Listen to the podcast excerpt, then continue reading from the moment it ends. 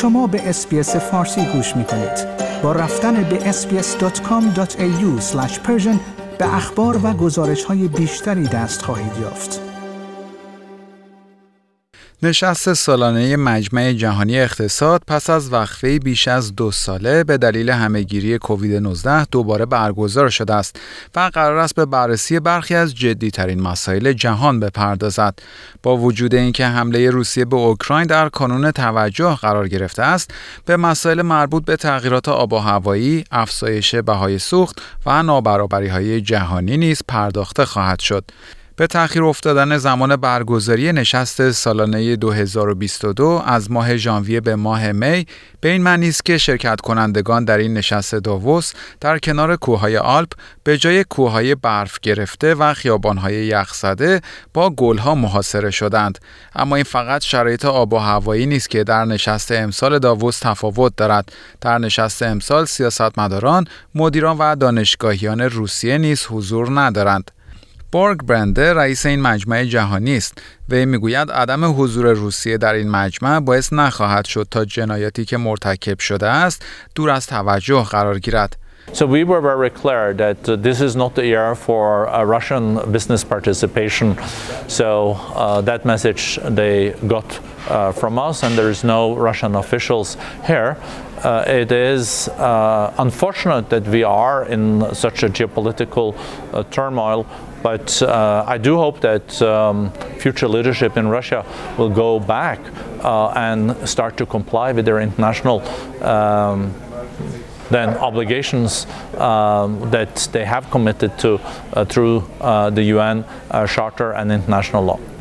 این به این معنی است که امسال جشنها و رویدادهای اجتماعی که به طور سنتی با عنوان خانه روسیه یا راشا هاست در حاشیه این مجمع برگزار می‌شد وجود نداشته باشد.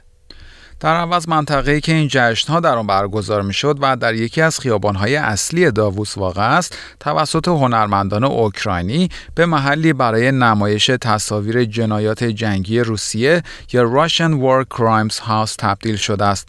بورن یکی از مدیران هنری است که این نمایشگاه را برگزار کرده است. وی امیدوار است از طریق به نمایش گذاشتن فجایعی که ارتش روسیه مرتکب می شود، مردم درک کنند روسیه دقیقا در حال انجام چه اقداماتی است. This is a place where all influencers and all decision makers of the world come together. This is a place where they will imagine the future, where they will think about how tomorrow should look like. And one cannot do that without knowing what is happening in Ukraine. Because what is happening in Ukraine will define tomorrow. And the atrocities that are happening against innocent civilians in Ukraine are going to define the values of our world tomorrow. And I think we have to put a stop to it. ولودیمیر زلنسکی رئیس جمهوری اوکراین اعلام کرده است که امیدوار است این مجمع منجر به تصمیماتی جدید و معنادار برای کمک به کشورش شود. Готуюся розпочати новий тиждень. I'm preparing to start the next week with the maximum diplomatic activity in the interests of our state. On Monday, I will join the discussions at the Davos Forum. This is the world's most influential economic platform where Ukraine has points to make. На якому Україні є що сказати. بورگ برنده رئیس این مجمع می‌گوید انتظار می رود مباحث مربوط به اوکراین بخش عمده این رویداد پنج روزه را به خود اختصاص دهد. What we're doing here is that we're bringing uh, together CEOs for Ukraine. So now we have on Wednesday we will have a meeting with the Prime Minister of Ukraine and the Deputy Prime Minister and the Foreign Minister and there's already 70 CEOs signed up for this and they're going to look at how can private sector also support uh, Ukraine in a situation where Russia is uh, breaking uh, international law international humanitarian law and not sticking to the UN Charter. اما اوکراین تنها موضوع این رویداد نخواهد بود. هدف بلند پروازانه این مجمع با عنوان همکاری با هم از سرگیری اعتماد مطرح شده است. برنده میگوید موضوعات زیادی وجود دارد که در این مجمع مورد بررسی قرار خواهد گرفت.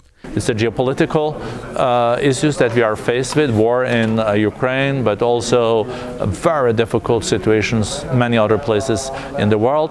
It is also climate change. It is also that the global growth is slowing and we have to avoid that this very weak recovery ends with a new recession because we have very limited ammunition to fight a new recession, and a new recession will lead uh, to increased unemployment, increased poverty. So, so much is at stake. مجمع جهانی اقتصاد از روز 22 تا 26 ماه می برگزار می شود. آیا می خواهید به مطالب بیشتری مانند این گزارش گوش کنید؟ به ما از طریق اپل پادکست، Google Podcast، Spotify یا هر جای دیگری که پادکست های خود را از آن می گیرید گوش کنید.